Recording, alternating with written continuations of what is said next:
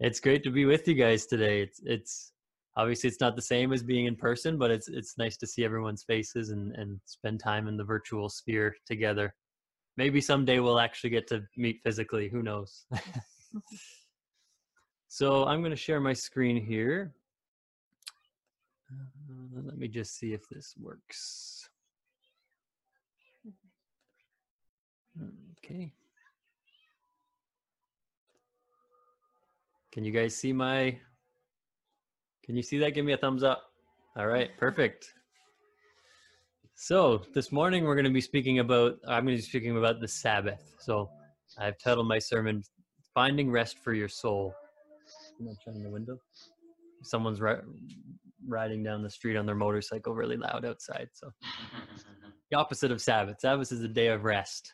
So before we start, uh, I just want to share a little story just about my family as we begin. So every morning, Julie and I wake up and uh, we look to the edge of our bed, and our daughter Galilee is usually standing there.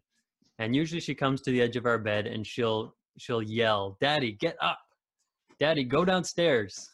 Daddy, let's get some food!" Every morning, and and this is not a quiet. She's obviously not whispering it to us. She comes uh, right early in the morning and yells, "Daddy, get up!"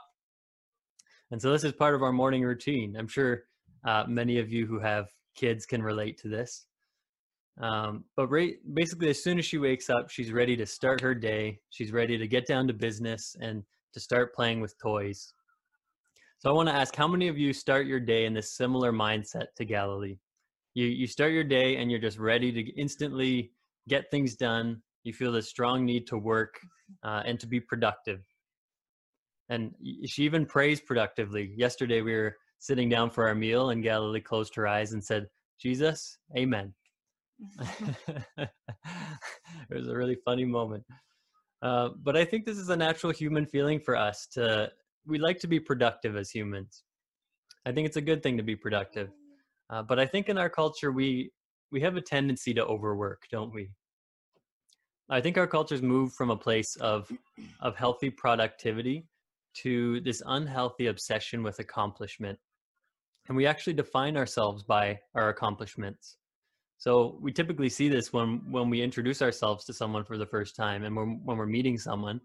Uh, what are the questions we typically ask? We say, So, where did you work? Where did you go to school? Uh, questions like this, we, we, we typically define our identity by the things we accomplish and the things we, we work on. Um, these are ways we construct our identity. Uh, so I, have actually even seen this obsession with accomplishment during the pandemic. Uh, I was looking and on Facebook, I've seen a couple headlines for for articles that. Here's a couple headlines that I've read: Coronavirus and your career, learning new job skills during quarantine. Another article I saw was how to be productive during quarantine the the reality is that as a culture we really thrive on productivity. And i would argue to a point that's that's a bit unhealthy. We have we have huge amounts of burnout. We have lots of anxiety uh, restlessness fatigue. When was the last time you had a conversation with someone and they said i'm actually very well rested. I have a really balanced work and personal life. Uh, it, it's just we don't it's not very not very common for us. People are often very busy and even in the midst of of coronavirus many of pe- many people are at home but they're still feeling this sense of restlessness in their soul. So today i want to take a look at a discipline that reminds us to slow down. It reminds us that we're not the sum of our accomplishments and it reminds us that our identity is not found in the things that we do or accomplish but our identity is found in christ. So as we, we're going to take a look at the principle of the sabbath the practice of the Sabbath. And as we're going to come to see, the, principle of Sabbath rest is much more than just taking a day off work, although that's part of it. Uh, it's it's a much bigger thing. So uh, let's take a look together at where the first place where the Sabbath principle uh, comes from, which is in Genesis two, at, at right at the beginning of creation. So Genesis 2, verse 1 to 3, it says, Thus the heavens and the earth were completed in their vast array. So this is after God had created the whole earth, day one, one to seven. This is day seven here. By the seventh day, God had finished the work he had been doing. So on the seventh day, he rested from his work. Then God, God blessed the seventh day, and he made it holy, because on it he rested from the work of creating that he had done. Now, we all likely know this passage. Um, if you're if you've been in church a while, you've probably read the the creation account. So on the seventh day, God rested. And if you remember back to the other days of creation, there's a common refrain at the end of each day. And this refrain is there was evening and morning the first day, there was evening and morning the second day, there was evening and morning the first day. But take a look here and notice that in this section, it doesn't actually say that. It doesn't say there was evening and morning the seventh day. So I suspect there's a reason for this. The biblical writers were very intentional with with their words. And so so I suspect that there's the reason that this doesn't say there was evening and morning the seventh day is because I, I think Adam and Eve were created to live in the continual rest of God. So this doesn't mean they would just sit around all day and they wouldn't work, uh, but it means everything that they did would be permeated by the rest and the peace of being in communion with God. So in a sense, the seventh day rest was not designed to be tempor- a temporary one day thing, but to be an eternal state of communion with God. And so we know how the story continues on. Uh, Adam and Eve are, are banished from the Garden of Eden. And uh, a chief consequence of the fall is that humanity was removed from experiencing that deep rest, uh, God's rest. So now their work was painful. Now they lived in a, a sort of chronic restlessness and distance from God's direct presence. And so, obviously, this is a huge, significant moment in world history. Um, but it's interesting that not only Ad, it's not only Adam and Eve who experienced this this uh, invitation and then uh, this inability to enter God's rest.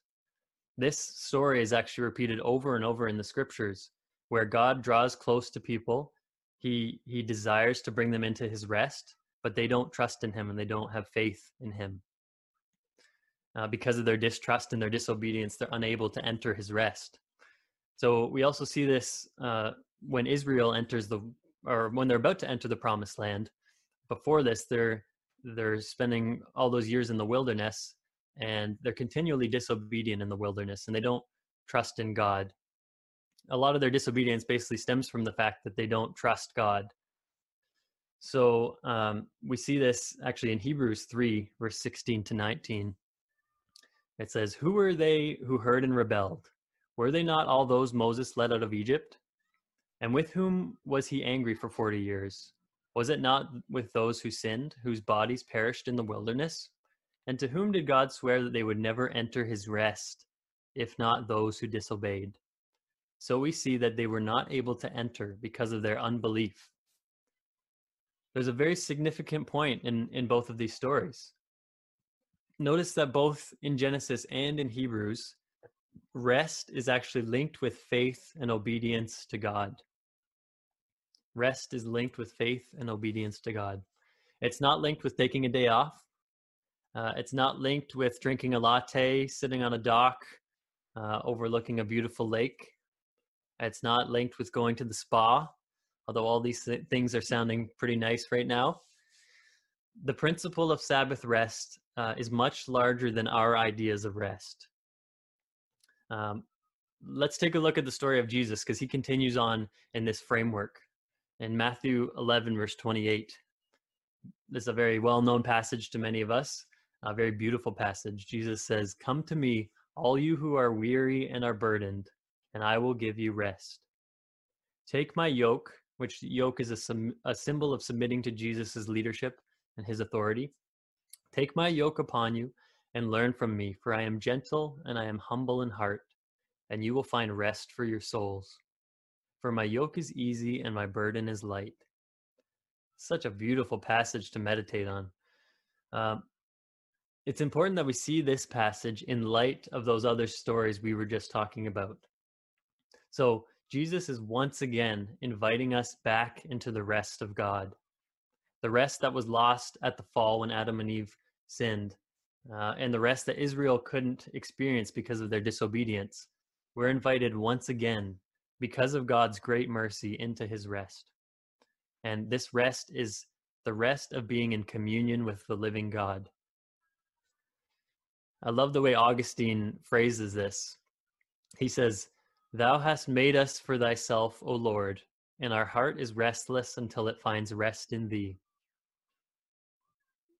How many of you today are living in the rest of Jesus? Or maybe maybe you have this sense of restlessness in your spirit.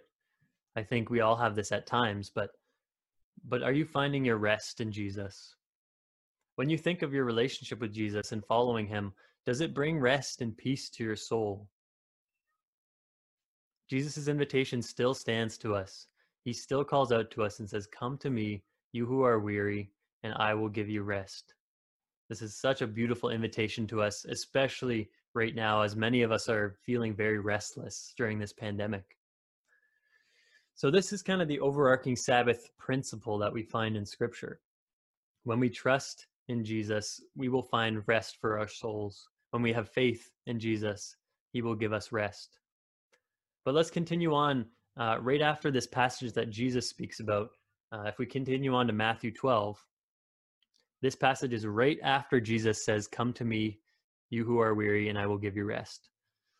So here it's uh, it says, Going on from that place, he went into their synagogue, and a man with a shriveled hand was there.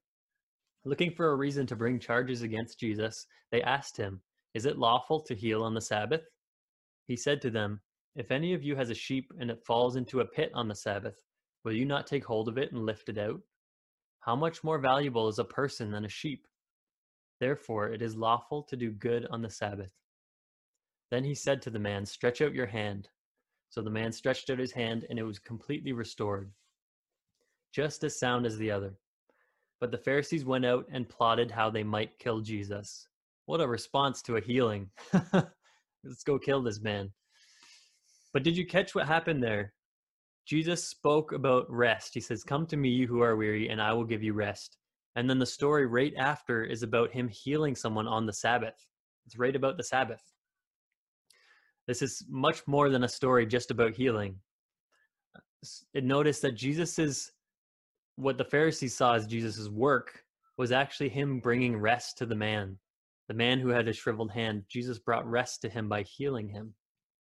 So he still upholded that Sabbath principle of of of healing and, and a day of rest, but he did it in a way that was that the Pharisees didn't understand really.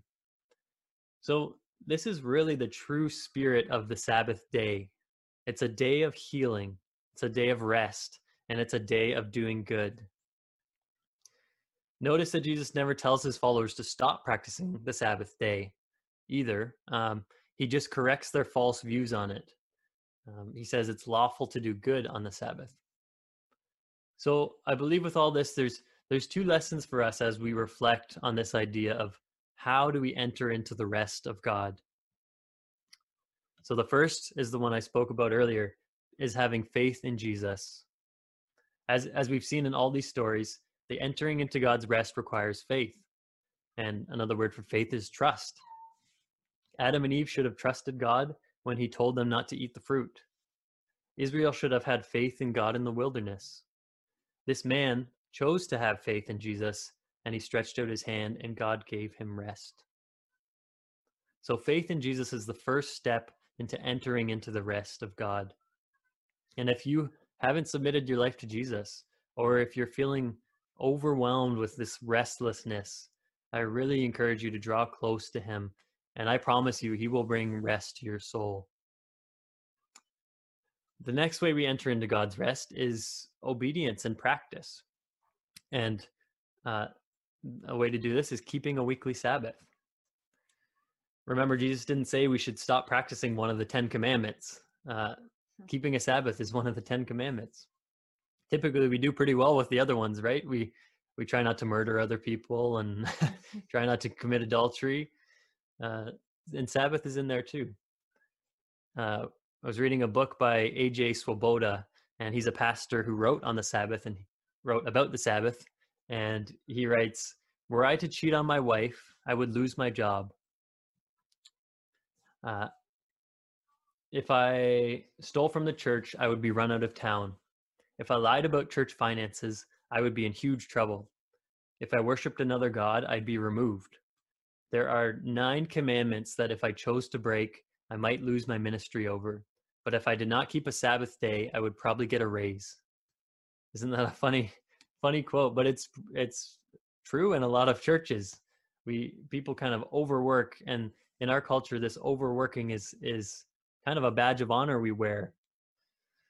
But I think it's really still important for us to keep this weekly rhythm of a day of rest, a day of Sabbath, to have one day a week where we just stop our regular crazy routines and we just rest and enjoy our family, enjoy God's presence.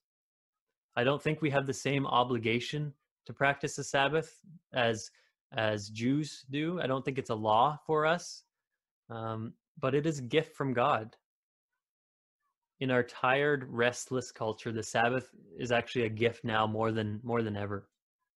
And why wouldn't we want to take a, a day off? it's strange when people don't like the idea of taking a day off. It's it's it's such a healthy practice. So if you're interested in taking a Sabbath day, you might be thinking, what what does it actually look like? How do I practically do that? So there's a few few suggestions I have. First is to just pick a day. Uh, it works really well if everyone practices the Sabbath on the same day, as has been the case historically. But uh, the reality of our culture right now is that a lot of people work on weekends, and people's schedules are so different. So it's really, it's really just pick a day that works for your schedule. Um, Jews practice this on on Saturday. Historically, they have practiced it on Saturday, and Christians have historically practiced it on the Lord's Day on Sunday. Um, but we don't have to be legalistic about it or dogmatic. We can you can just pick a day uh, that works with your schedule. I don't know if any of you remember the Lord's Day Act or the Blue Laws. This was a little before mm-hmm. my time, but but apparently there were laws that you couldn't go shopping on Sundays, and they were struck down only in 1985. Um, I kind of wish we had our culture like that, where we where we just everyone shut down for one day. I think it would be very healthy, but I'm not sure if we're going to get back to that. So pick a day. That's the first suggestion. And then the second thing is to stop. So Sabbath, the word is really just a transliteration of the, the Hebrew word Shabbat, which just means to stop or to cease. So it's the practice of slowing down your life, slowing down your spirit. Stop your your daily pursuit of accomplishment. Stop producing, stop cleaning, uh, stop exercising, if you're like me, that's not a problem because I don't exercise anyways. Uh, stop any day to day activity that drains your spirit. But it's important to notice that this doesn't happen by accident. We don't just accidentally take a Sabbath. Uh, this is why we consider it a discipline. We actually have to be very intentional with it. But in the end, the result of this discipline is that it actually brings so much life and so much joy. It's not a day to get your chores done. Uh, at times I've tried to justify myself by saying, yeah, I, I find it relaxing to clean out the garage. Uh, I find it relaxing to build a fence in my backyard. Uh, it's not a good way of looking at it. We shouldn't be legalistic, but we should be purposeful and, and reflective in the things we're, we're stopping. I also think it's important to get away from technology just because I think technology has the ability of speeding up our minds. Uh, it kind of puts us into overdrive. So uh, I think it's important for us to try to get away from technology. And the last thing is to rest and to celebrate. Uh, the Sabbath is not about self denial. Fasting is kind of the spiritual discipline that is more about self denial. Uh, but this is what the church has often got mixed up with the Sabbath. It's not a day of self denial, it's a day of rest and celebration. It's a time to spend with your family, to spend with God. Uh, but yeah, we have to be very careful because it's very actually easy to make the Sabbath into a day of self denial. I remember when I was younger, I went to a Christian camp and we weren't actually allowed to swim on Sundays. They closed the pool. And, or actually, we weren't even really allowed to do anything fun on Sundays. I remember as a kid, it was kind of, you kind of dreaded Sundays because you just had to sit around and uh, wear uncomfortable clothes and uh, you couldn't really do anything fun. And this is so against the, the principle of rest and, and joy of the Sabbath. it's so easy to become legalistic and to start pointing out all the do's and don'ts of it. Uh, but when we when we start becoming legalistic with the Sabbath, it actually has the opposite result. It actually doesn't become a day of joy, rest, and celebration. It actually becomes a day of self denial. So we really have to be cautious with that. So, what kind of things can you do if, if you choose to pick a, a Sabbath day? What are some of the things you can do? Uh, here's a few suggestions just just to give you some ideas. Eat a big meal with your family. Make pancakes in the morning. Uh, leave the dishes till tomorrow, Julie, my wife. Spend some uninterrupted time with your spouse. You got married couples can read into that all you want. Go for a walk. Have a nap. Write if you enjoy writing. Do art if you enjoy doing art. Pray, meditate, spend time in God's presence. These are all just suggestions, all just ideas for you, but you really know the things in your life that bring you rest, that bring you a deep sense of, of rest and joy. So I encourage you, if if you've never practiced the Sabbath before, consider making it a part of your weekly routine. And you'll find that the more you actually do it, every, if you're consistent with it every week, you'll find that your body actually starts winding down the day before the Sabbath. Your body actually really starts longing and, and getting excited for that day. Um, and the more you experience the rest of God in the Sabbath day and in the rest of your life, you you will really find rest in your body, in your soul, and in your spirit. We aren't made to be nonstop working machines. We need rest. And if you I encourage you if you've never entered into the rest of God that comes with putting your faith and your trust in Jesus, I strongly encourage you to do that. Even if you're at a place in your life where where maybe you've been a Christian for a long time but you're not you don't have a strong trust or faith in Jesus, I really encourage you to draw close to him. And I I promise you he will bring rest to your soul. So let's pray together. Let's close in prayer. And then we're going to break up into the breakout rooms and we'll discuss a question together.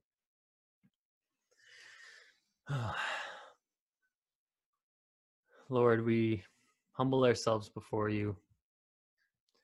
We praise you and we worship you for who you are and for the amazing things you've done for humans all throughout history and, and for the invitation that you've given us to join into your rest. We confess any ways that we've we've sinned or or ways that we've been unable to enter that rest because of our own sinfulness, our own brokenness. And Lord, we we ask that you just root the things out of our lives that are are drawing us away from you. We really long to experience your presence and your rest. And so we offer ourselves to you, Jesus. And and if if we feel that Sabbath is something that is is something we want to start practicing, I, I encourage people to start practicing this, but um, please just draw us close to yourself in this weekly practice of the Sabbath. Thank you, Lord, so much. And, and please give everyone comfort and, and peace and safety during this uh, difficult time that many are experiencing. Thank you so much, Lord. In Jesus' name we pray. Amen.